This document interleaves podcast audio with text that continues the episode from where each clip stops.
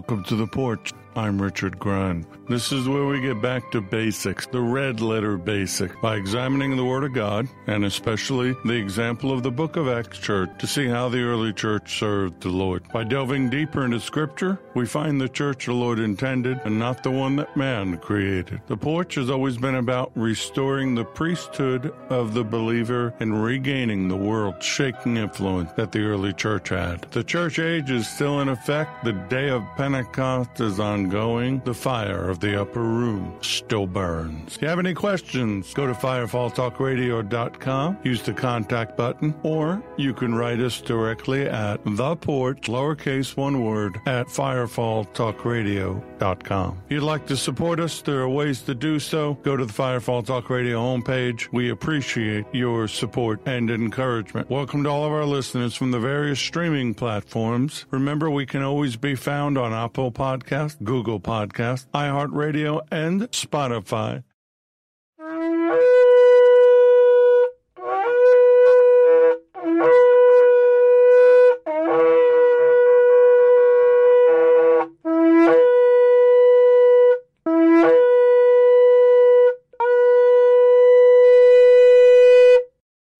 Well, the shofar has sounded. It's time to gather up, time to get ready. This is the point where we do um, announcements and praise reports and prayer requests, the community part of it. If you don't want to be a part of that, and I understand if you don't, but just go to the second shofar. That'll take you right into the Bible study. But just wanted to say uh, thank you for all the prayers. I'm feeling a lot better. Things are getting better and back on track, which means um, we will start putting up new content on the Firefall Network. Recently, we put something up from uh, Larry Barrett and um, lining up some testimonies. Some of the people I had lined up were unable to do them, so we've got some new people. And um, just bear with us. Please subscribe so that you know what we're doing. And we post things, hit the like button. Well, hopefully you like it, and then you want to hit the like button. So this is the part praise reports prayer request. I, I always praise my salvation. I do it every day. I am so thankful to Him for the cross and what He did for me, and I praise Him. So I thank Him for that, for giving me back my family and uh, calling me into the family business. I praise Him that I have a, a wife of 42 years. I have uh, sons, a daughter-in-laws, grandson, furry kids, many of them along the way, two right now. We're looking to, get, to add to that family. Praise Him for all the possessions, the, the house, the studio, all this equipment. Believing that sometime in the near future we're going to have a real studio. Well, we're going to be able to do a lot of different things, including mu- music and movies. So I guess that's a praise report with an added prayer request. I praise Him for the provision that He gives us. Never take it for granted. And the protection he offers us for the dreams and the visions. If if you're not seeing Joel 228 coming to life, you're not paying attention. I praise him for his healing virtues and the health that he gives us. I praise him for his abiding favor, divine abiding favor, and for the continued revelation of the Holy Spirit, for making us a new creation and allowing us to live in these prophetic times, telling us what was coming and then fulfilling his word. So let's pray. Go to Psalm 122, verse 6. If you don't know it by now, it says, Pray for the peace of Jerusalem. May they prosper who love you. So I do. I pray for Israel. I pray for Jerusalem. I missed the opportunity over these many years to travel to Jerusalem with my spiritual father and mentor, um, Pastor Shelley but I will tour Jerusalem with him in the millennial reign, and uh, that'll be great. Pray, I praise and pray for America. As bad as things are, and they're bad. I don't know if you're paying attention. Price of gas here went up over 20 cents in one day. Pray for me because I'm very upset with myself that I didn't go do it today. Thought I had till tomorrow, but I should know better. But we need leadership that listens to the Lord. We need leadership that doesn't celebrate violating God's word. But I pray for America. I pray for God's grace. I pray for his forgiveness. Pray for the people all around the world being victimized by their leadership, whose eyes are being opened and they're realizing they were sold a bill of goods. We should always realize that. The only man that matters is Yeshua, Jesus. All these other people, not so much. I pray for the fatherless and the widows, the persecuted, the martyred, the poor in spirit, the bound, the oppressed, the innocents and those who are victims of injustice. That's been my heart's cry every day. Oh, since I got to Orlando, at least, and that's 26 years, but maybe long before that. I pray against the slaughter of the innocents, both in and out of the womb, both human and animal. We have been such bad stewards of His creation. I, I talk to Him about that every day. We've been such bad stewards of His creation for the missing and exploited children, the, the victims of human sex trafficking, our brothers and sisters around the world being slaughtered and persecuted for their faith. I have the Open Doors USA app and I have the little uh, band to remind me to pray. And every day is a new report about people being persecuted, destroyed, but they refuse to give up their faith in Yeshua. For the anti Semitism and the religious persecution. Um, yesterday in New York, some Palestinian Palestinian teens um, beat up a Jewish boy just because he was Jewish. Folks, don't don't think it's not happening. It is, and it will happen to us too, because it seems like no one seems to care. So pray against that. Pray for them. Pray against the plans and the efforts of the spirit of the Antichrist. I believe he's waiting in the wings. I don't know who he is, but I will tell you what the Lord told me that the first person that appears that seems to be the Antichrist will be a counterfeit. He will be a fake. And the second one will be the real one. So don't get fooled. I pray for healing for all who are injured and sick right now. I know it's a struggle. I've been through it. Sometimes things happen to us. Sometimes we do things to ourselves, but His grace is still amazing. So believe and receive. I pray for divine protection and inspiration for the remnant alarm clock to awaken all who are called. If you are a part of the remnant, I think I'm going to start teaching on that because I spoke to a brother in the Lord today and he really didn't understand what that was. If you're a part of the remnant, wake up, rise up, answer the call praying for all the projects and plans that He's given us to be blessed and the doors to open, kingdom finances for kingdom business. Kingdom business, not my business, not your business, kingdom business. And of course, I pray for our lost family members. What's the point?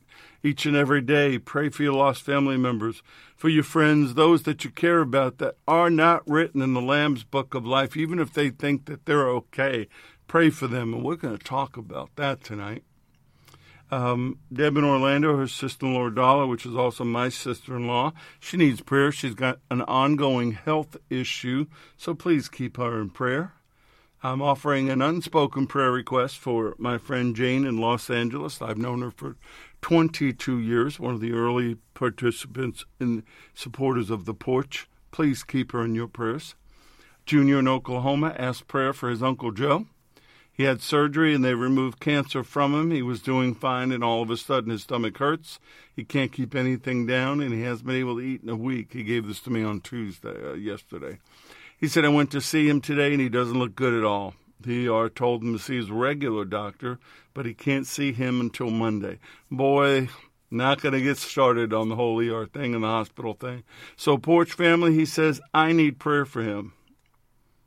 So, Father, to every member of the porch that is a um, committed member, to those that are listening that kind of lurk in the background, we love you.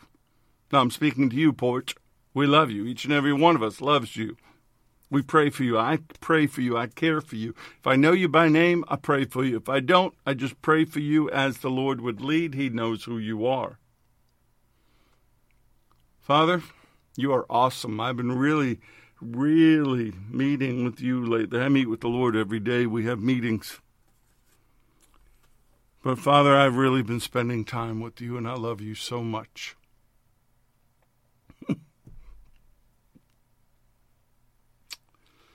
Oh boy. broke me there. He said, I love you too, son. Mm-hmm. It's going to be tough to continue. oh, we love you, Dad. Abba, please reveal yourself to those that don't know what I'm talking about. Please. You sent Yeshua to die so that we could be reconciled and restored to you, that we could cry out, Abba, Father, Papa, God, Daddy, run into that throne room and be with you. Thank you for Yeshua. Thank you, Lord, for what you did. Thank you for the love and the obedience that inspired you to follow through on something you knew was going to be horrible. Thank you. Thank you. Thank you. Thank you for sending the Holy Spirit to teach us and to walk with us and to guide us. We need Him and His direction, His encouragement so much today. For all that are hurting, for all that's hearts are broken, whose wounds are not healing. Holy Spirit, I ask that you just take that hot oil from the throne room and just, Lord, just lay it upon them. Heal them in heart, mind, body, soul, and spirit. Holy Spirit, have your way tonight. Do what you want to do. Say what you want to say. I have notes, but you can do whatever you want. That's what the porch is all about. Bless and protect us, each and every one of us. Bless and protect the technology. Now, Lord, as I hit the, the sound of the shofar to go into the word, I pray that it would shatter the chains and open the doors and change lives, even as they hear it again, that it would be different, that its vibrational nature would reach right into them and touch them. And I pray this in Yeshua's name. Amen.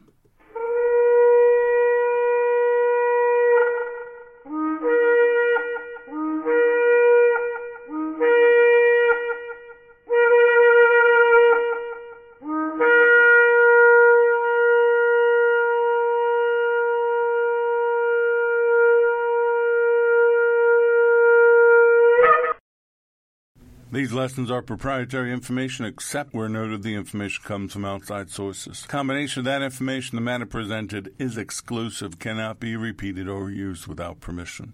The date of this broadcast serves as the registered date of the following information.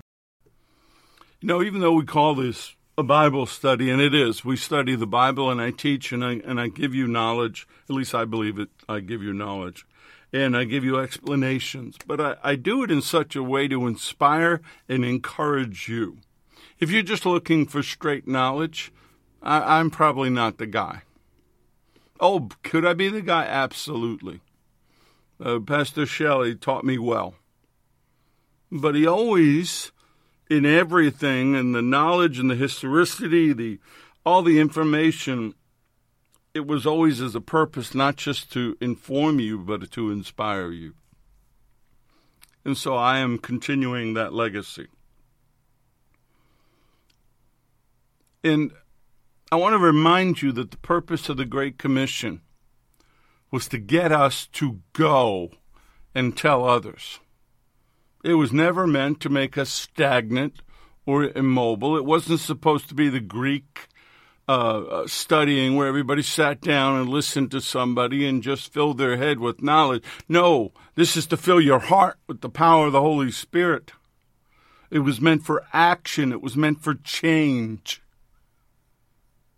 And so go with me to Acts chapter 8. We've been here before, but I, I want to address this because with everything going on in the world right now, people need hope. They need to know why you believe what you believe and it's going to get worse. Stop listening to the ear ticklers. If you haven't figured out by now that all these people on YouTube and all the people on the podcast and everybody that told you it was going to get better, they were wrong. It's not getting better according to the word of the Lord, according to prophecy, it's going to get worse, but we get better. We get stronger. We rise up to the challenge. And you can say a lot of things about the porch, but the one thing you'll never say is that I left you unprepared, that I did not tell you the truth in love. You'll never be able to say that when the enemy comes in like a flood, you didn't have the knowledge and the faith to know that the Lord would rise up a standard against it and you would be able to stand. And when having done all, stand. Like I said, the Holy Spirit could have his way and he's doing it. We have got to respond to what's going on out there. We're losing our children. We're losing marriages. We're losing society. Society's on a train flying down the tracks with no brakes, and literally right now in America, nobody at the wheel. But we know who sits on the throne. We know who has the final say. We know who's given us all authority and power on earth and why he gave it to us.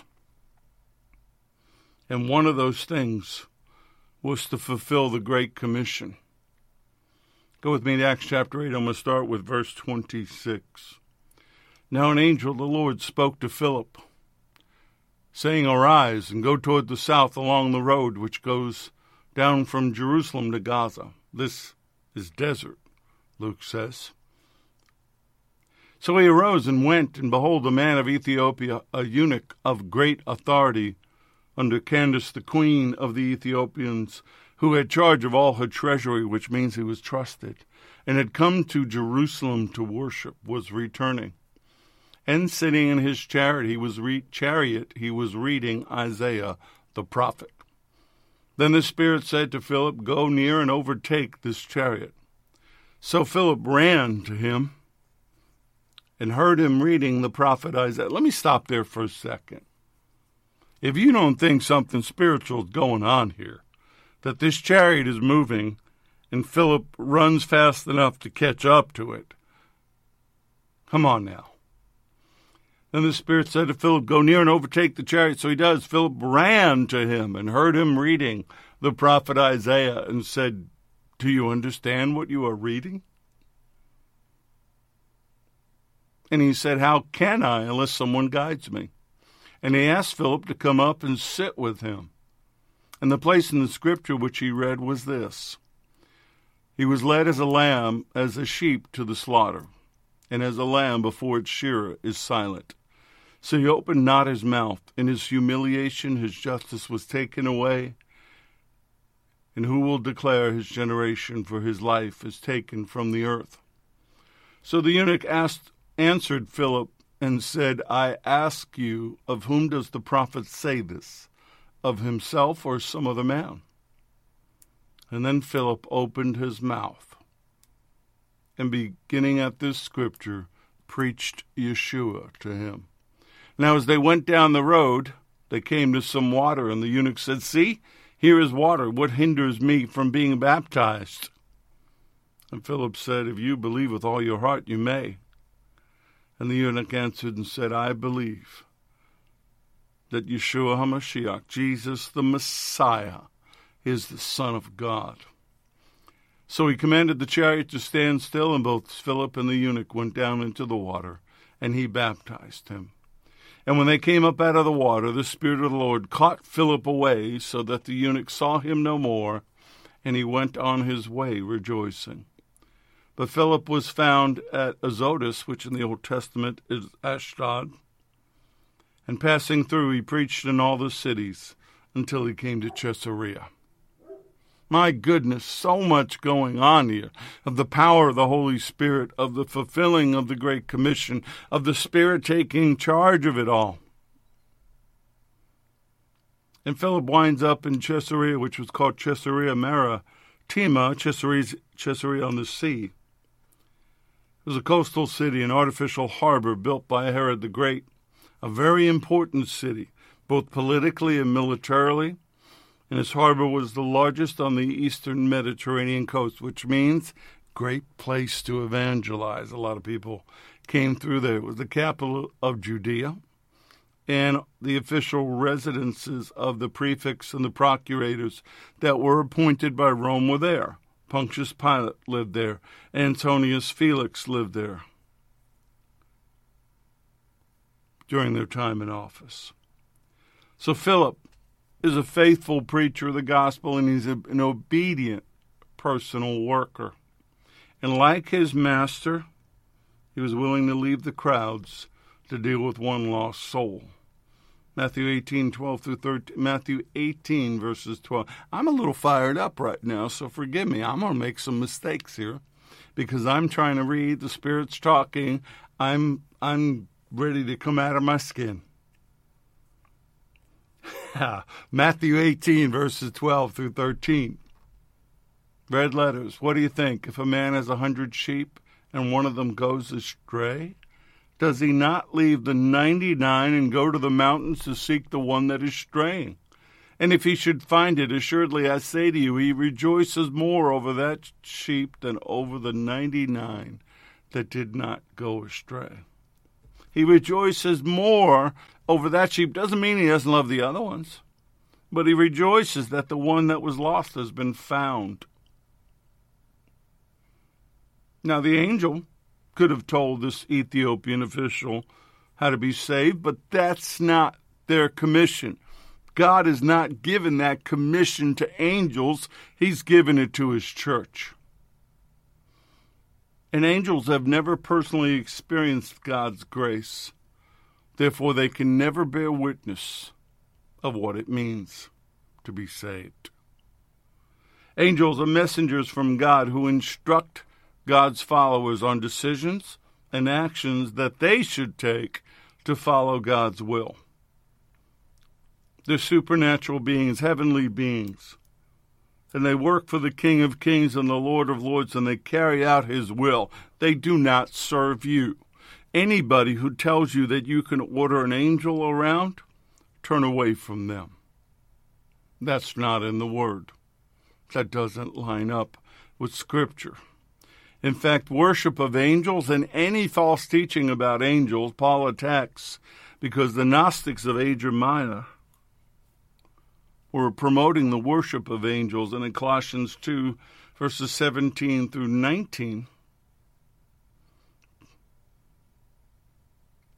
actually, we'll start with 18 let no one cheat you of your reward. Take taking delight in false humility and worship of angels, intruding into those things which he has not seen, vainly puffed up by his fleshly mind, not holding fast to the head, who is Yeshua, from whom all the body, nourished and knit together by joints and ligaments, grows with the increase that is from God. So don't, don't fall for false teachings about angels. So if you're going to serve him, He's going to mark out a path for you. And if you're going to serve him, he's going to require implicit obedience. Remember, we talked about this, Hebrews 11:8. By faith, Abraham obeyed when he was called to go out of the place which he would receive, out to the place which he would receive as an inheritance. And he went out, not knowing where he was going. 2 Peter 1, verses 10 and 11. So, dear brothers and sisters, work hard to prove that you really are among those who God has called and chosen. Do these things and you will never fall away. Then God will give you a grand entrance into the eternal kingdom of our Lord and Savior, Jesus the Messiah. Obedience. How hard is that? If you love Him, won't you do what He says? Timothy 1, verses 8 9. Therefore, do not be ashamed of the testimony of our Lord, nor of me, his prisoner, says Paul to Timothy, but share with me in the sufferings for the gospel according to the power of God, who has saved us and called us with a holy calling, not according to our own works, but according to his own purpose and grace, which was given to us in Messiah Yeshua before time began. So, the, the title of this Bible study is Will You Tell Them? Will you be ready when you're called to get into the game? The hardest part about doing what I do, and I'm just going to make this personal, is waiting for the captain of the host to issue the command. I have to stay ready, I have to stay prayed up. And that's difficult. But you must always be ready to move without explanation the angel of the Lord told Philip, Go south. God sending Philip away from a very thriving evangelistic work to meet one man. And and let's never let's never get caught up in the pride in numbers.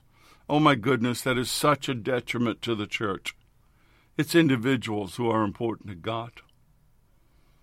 The one person we reach is an eternal soul as precious as each of those the thousands preached to by supposedly famous evangelists. Now they're famous in the world, but not in the kingdom.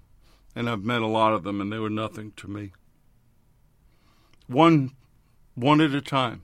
You may say, I can't do this, Richard. I can't do what you're doing right now. What am I doing? I'm speaking to you. Unless you're sitting in a room full of people, I'm speaking to you. I'm not speaking to a crowd. Yeah, there might be a bunch of people listening at once or over the next couple of days or whenever they listen, but I'm speaking to you. And if you've ever been anywhere I taught, or any seminars I've done, I don't care how many people in the room, I walk around and I speak to people individually. I touch people. I stop and prophesy. Because that's what the Lord requires.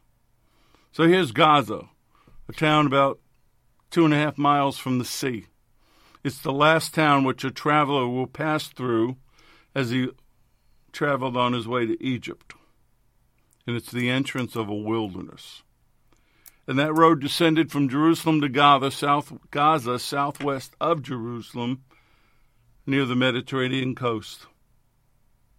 And it's the last place, it's the last stop no more rest stops as you enter a wasteland stretching all the way to Egypt. And this was the road that travelers took to Africa. And God had a divine appointment for Philip to meet an Ethiopian eunuch right there. Don't say God won't send you someplace. He'll send you wherever he wants to send you. And you have to be you have to be like like uh, the prophet says, "Send me, Lord." Send me.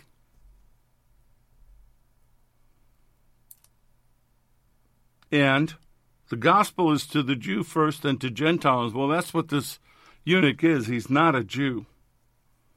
So Philip preaches to the Samaritans, which are partly Jewish people. And then he gave the gospel individually to a God fearing Gentile who is a proselyte. He's a convert to Judaism, but because a eunuch, he can never be a full Jew and he's never allowed in the temple. But this right here is the, the scripture. This is the Holy Spirit showing us the Great Commission. This is a breakthrough.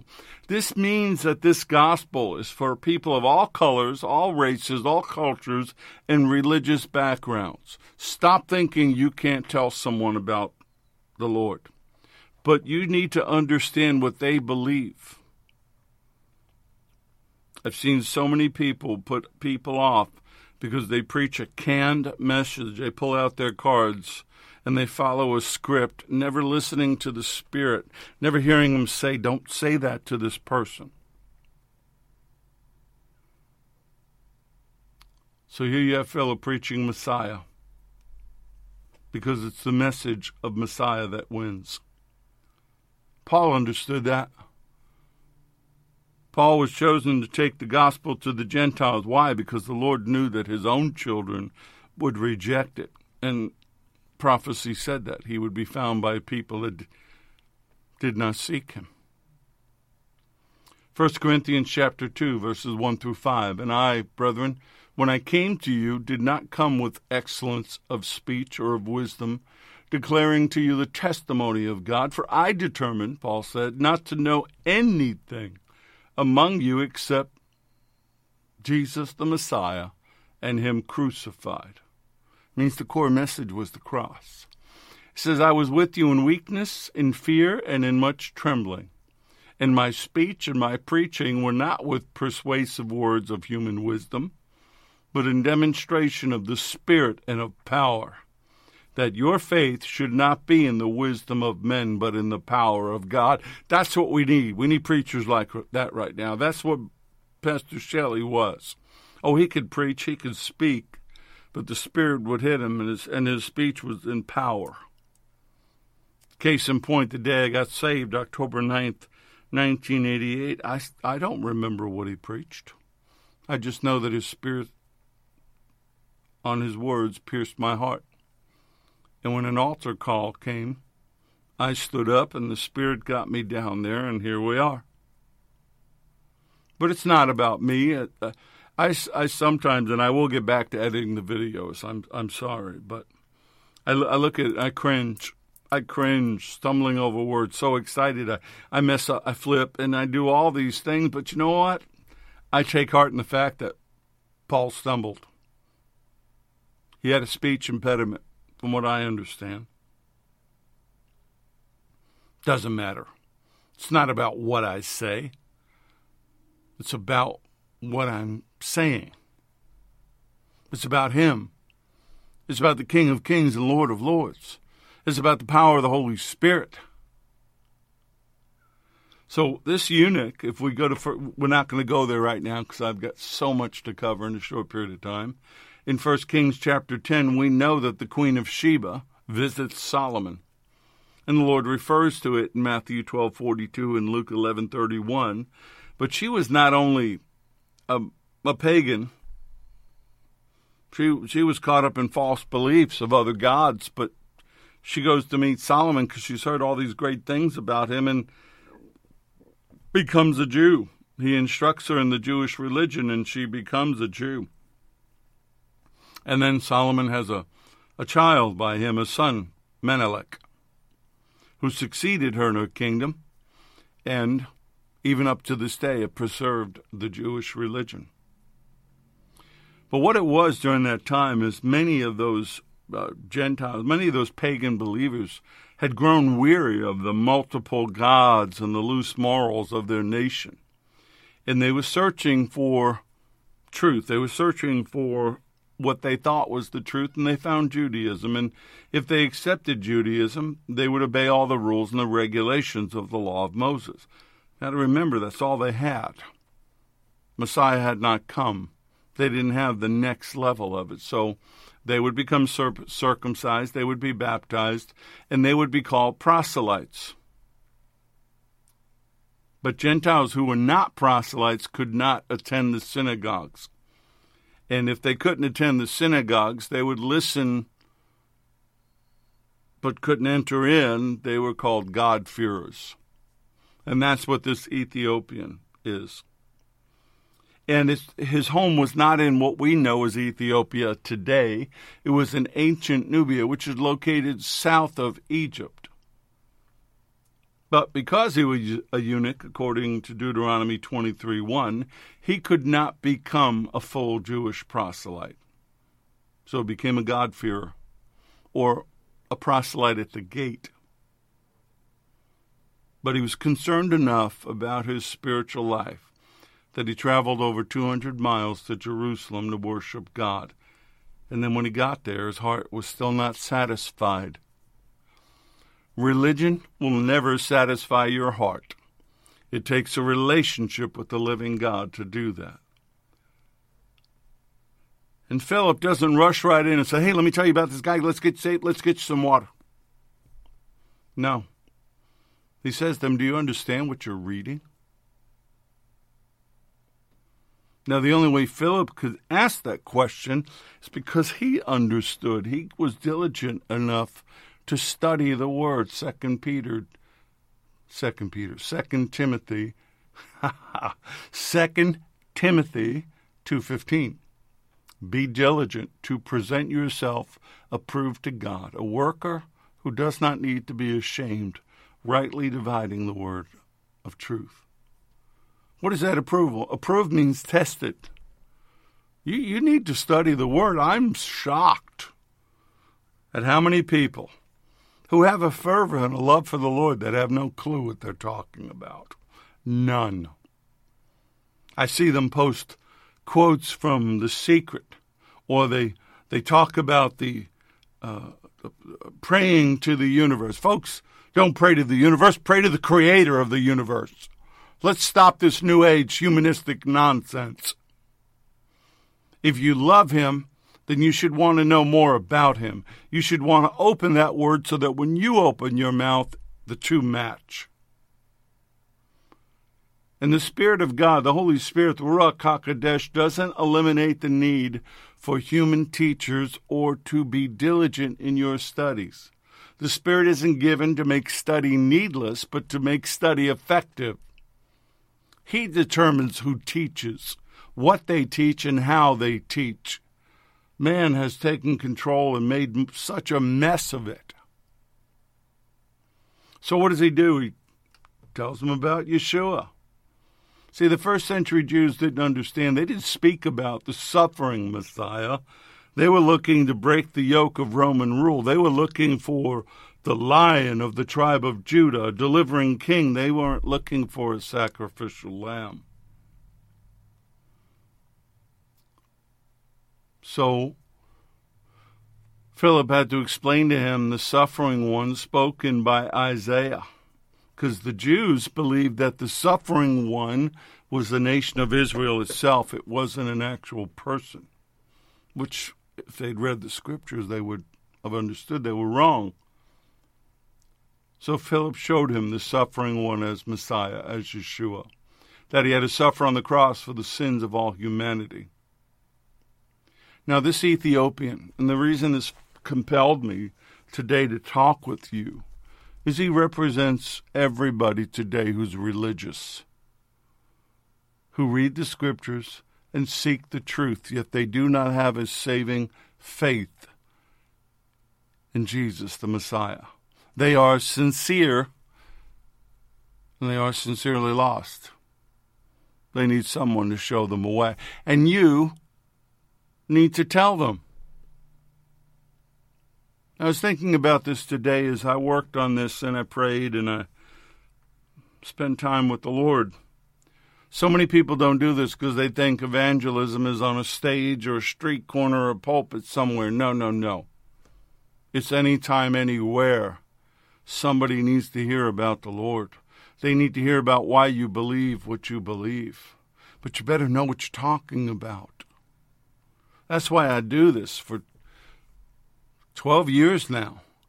All of these up there, and I pay extra as they increase in storage so that you can refer to them, you can download them, you can listen to them, you can grasp it and, and share it, even give it to people if need be. It costs you nothing.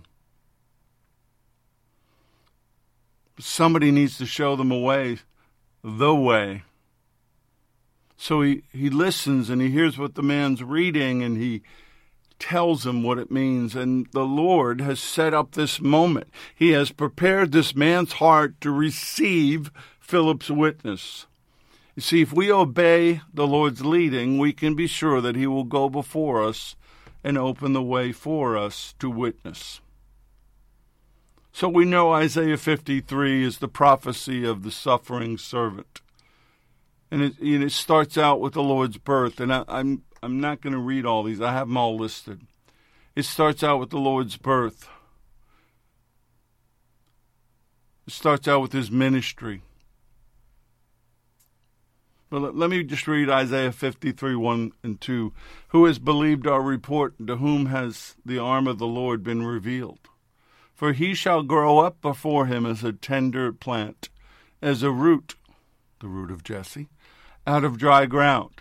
He has no form of comeliness, which form or comeliness, which means he isn't good looking. You wouldn't turn to look at him facially or physically. And when we see him, there's no beauty that we should desire him. Hollywood made him, you know, piercing blue eyes and Hollywood looks. And no, that wasn't what he was. He was a man. He was a man's man. But he was a man.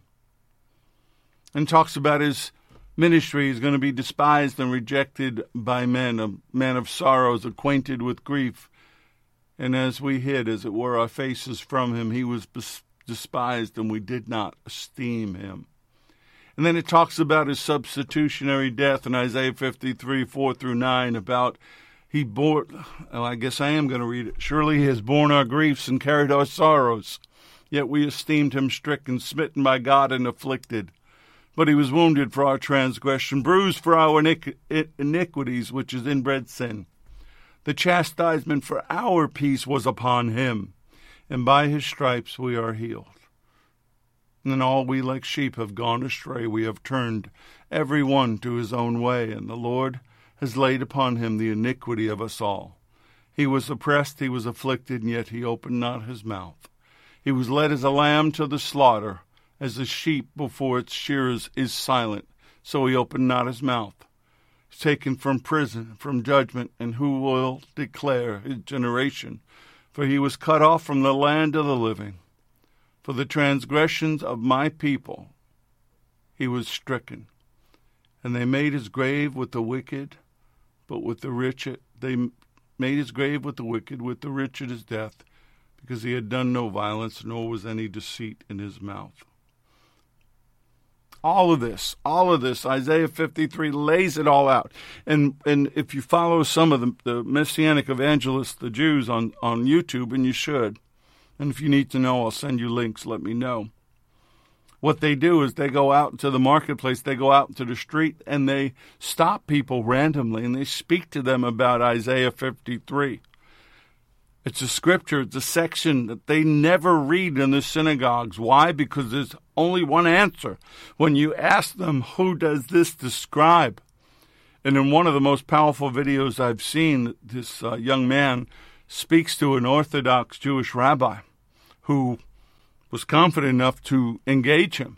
And after they get done talking about Isaiah 53, the man looks at him and says, Historically, who does this describe? And this light bulb goes off in the man's, the rabbi's head, and he realizes there's only one answer, but he refuses to say it. And he clamps his mouth shut and turns and walks away because there is only one person historically that fits Isaiah 53 Jesus of Nazareth. And First Peter quotes this in chapter 2, starting in verse 23. And when he was reviled, he did not revile in return. And when he suffered, he did not threaten, but committed himself to him who judges righteously, who himself bore our sins in his own body on the tree of the cross that we, having died to sins, might live for righteousness by, by righteousness, by whose stripes you were healed. For you were like sheep going astray, but now we have returned to the shepherd and the overseer of our souls. He didn't answer back. He was confronted by the high priest, Matthew 26, and said, Do you answer nothing? What is it these men testify against you, but Yeshua stayed silent. And the high priest answered again and said to him, I put you under oath by the living God. Tell us if you are the Messiah, the Son of God. And then finally, in one of the reports, he looks at him and says, As you say, I am. And of course, we know that he Caiaphas tore his robe and they crucified him. And the rich, Joseph of Arimathea, asked for the body from Pilate and buried it. So he was laid in a rich man's tomb. Everything from Father, forgive them, for they know not what they do. And they divided his garments and cast lots, Isaiah 53 standing at the cross in Luke 23, if you're the king of the Jews, save yourself. But see, Philip knew all this. And he painted a picture for this Ethiopian. Not only was he opening his eyes, he was opening his heart. He was opening his soul. He was opening that part of him that desires a Savior, that desires a connection to his Father in heaven. That's what did it for me. I knew I needed a Savior. I knew I had screwed up. I knew I was broken and there was a hole in my heart that no man, no woman, no person, no drug, no vice, nothing was ever going to fill, and I wanted it filled. So Philip explains the verses, and the Ethiopian gets it because the Spirit of God was opening his mind while Philip is speaking. You see, it's not enough for the lost sinner to de- desire salvation, he must also understand God's plan. It is the heart that understands the word that eventually bears fruit. See, if the Spirit's doing a work, there's going to be fruit. Why? We know about the fruit of the Spirit, don't we? Matthew 13, 23, red letters, but he who received the seed on good ground is he who hears the word and understands it, who indeed bear fruit, bears fruit and produces, some a hundredfold, some sixty, some thirty, but the word bears fruit. Don't you think you should know this word? Don't you think you should read this word? It bears fruit. If the Holy Spirit's tilling the ground, there's going to be fruit. Faith comes by hearing, hearing by the word of God, Romans 10 17. That's why I do this. That's why I read all these scriptures. What, that's why I lay this out for you. And some of you know this, but you're hearing it again. And some people stumble on it. Maybe they've never heard it before. Faith comes by hearing, and hearing by the word of God. But see, faith allowed this eunuch to ask the most important question of all What hinders me from being baptized? He knew he wanted to seal the deal. Having heard the message of Messiah's sacrifice for his sin, he knew the conviction of the Spirit on him. He needed to be baptized.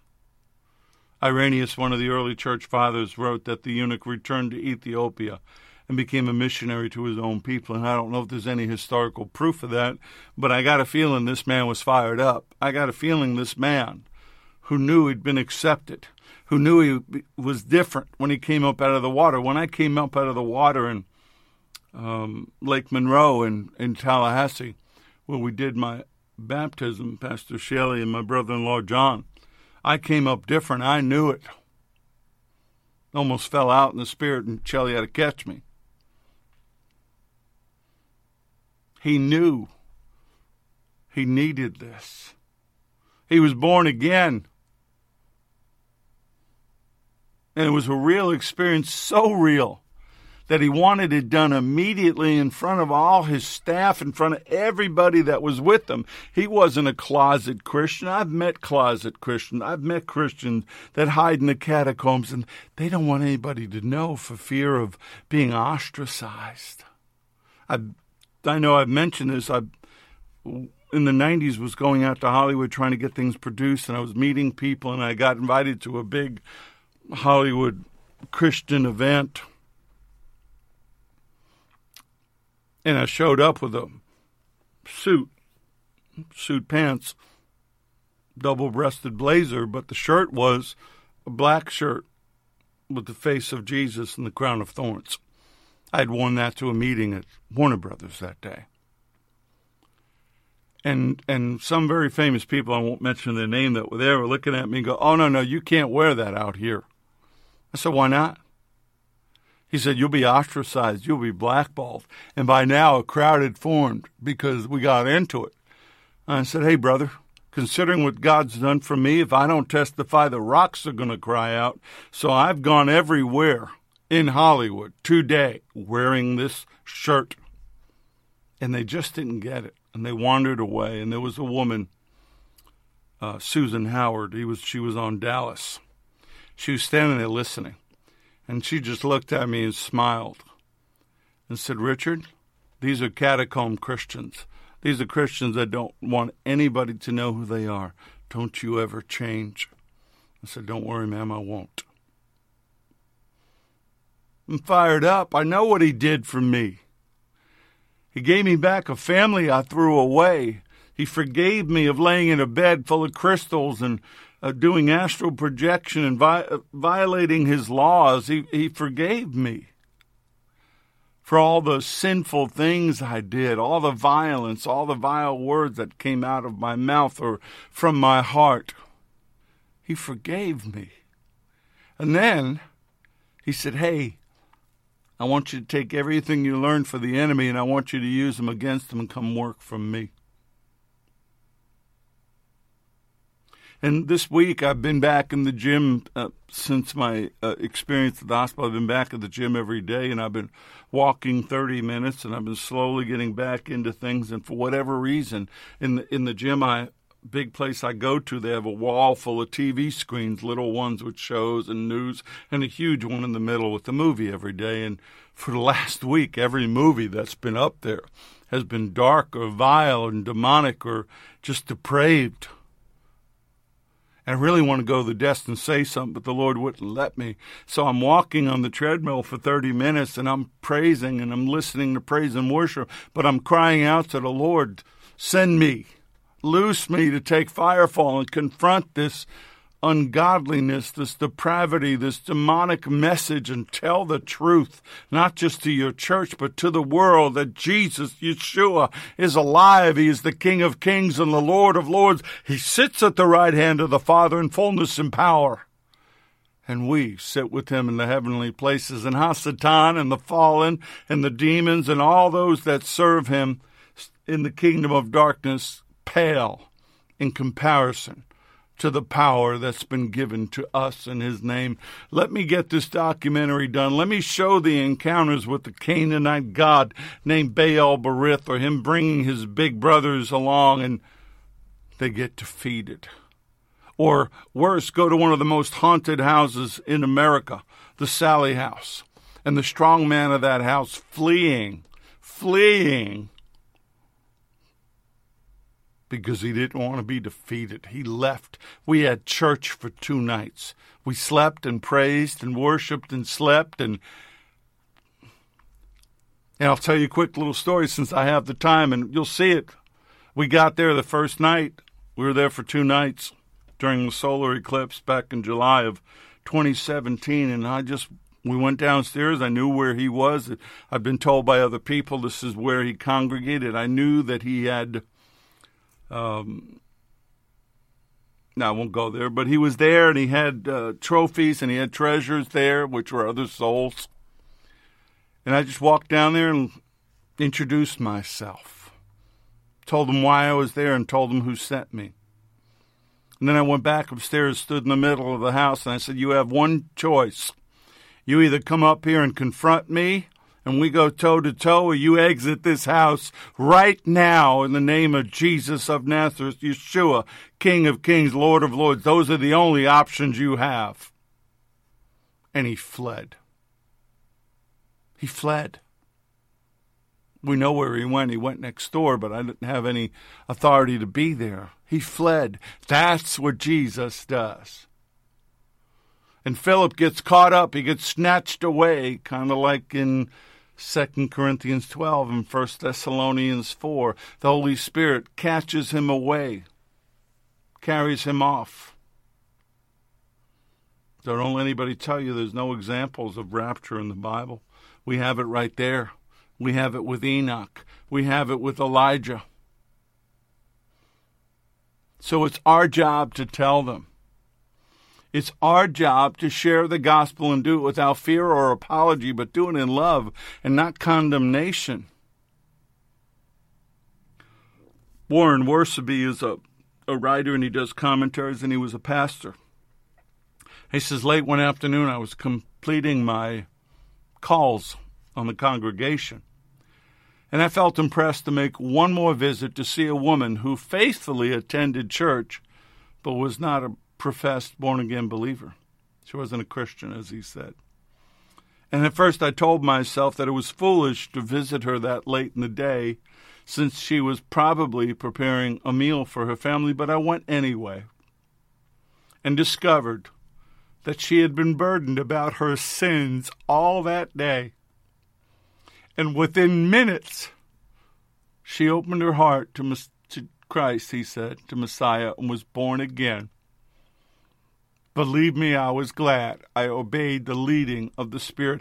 Had she not opened the door, her heart would not have been open. Had he not knocked on the door, it wouldn't have happened. Had he listened to the logic of his mind, it's late in the day, don't go, it wouldn't have happened. And Philip doesn't even get to disciple this man. He gets snatched away, but you know that when that Ethiopian went back, God had taken care of it. How he did, we don't know but he did. And he was accepted by God when, according to Scripture, he should have been rejected. I'm going to go over here. I need to read this. Isaiah 56, verses 3 through 5. This is Isaiah. This is the Lord speaking. Don't let foreigners commit themselves to the Lord, say. The Lord will never let me be a part of his people. And don't let the eunuchs say, and these are people that have had their male privates removed or crushed, which means they can never have children. Don't let the eunuch say, I am a dried up tree with no children and no future. For this is what the Lord says I will bless those eunuchs who keep my Sabbath days holy and who choose to do what pleases me and commit their lives to me. I will give them within the walls of my house a memorial and a name far greater than sons and daughters could give. For the name I give them is an everlasting one, it will never disappear. And what do we hear about Philip? Well, he preaches his way home, just like Philip, Peter, and John, rather, in Acts 8.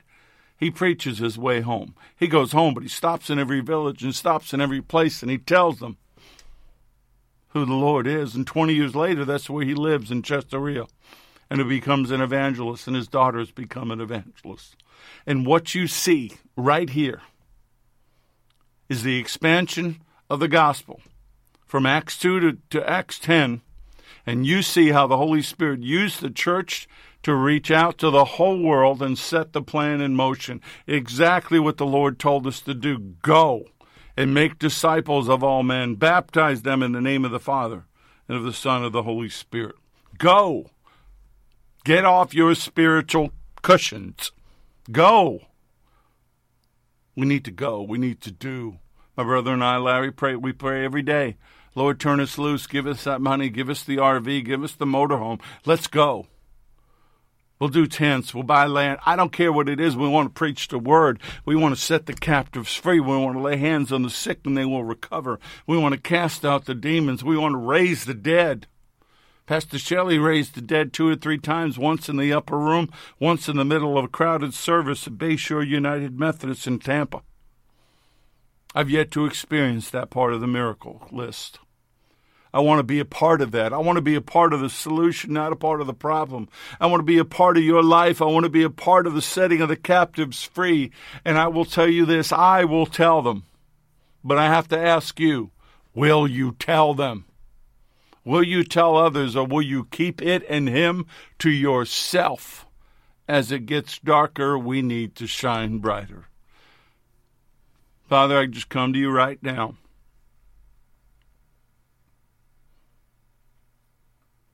And again, tell you how much I love you, how much I love you, Lord. Pray for your sons and your daughters. They're hurting, they're struggling. And maybe they feel this call. Maybe they say, I want to go do this, but I'm afraid. Help them, Holy Spirit. Encourage them. Give them the words. Give them the, the feeling. Give them the love in their hearts. Send us, Lord. Please send us to these lost and dying people, to the people that have been rejected by traditional religion and organized church and all the things you never wanted. Let us go set the captives free. Let's love them into the kingdom. Let's hug them. Let's love on them a little bit and steal them, plunder them from the enemy. Go rescue the lamb out of the lion's mouth. Let's go find that one that wandered away and hear angels rejoice. I hope you believe this, brothers and sisters. I hope this has stirred your heart, and I hope you'll just simply say with me, Amen. May the Lord bless you and keep you. May the Lord make his face to shine upon you and be gracious to you. May the Lord lift up his countenance upon you and give you peace, give you shalom. I'm Richard Grund. This has been The Porch on Firefall Talk Radio.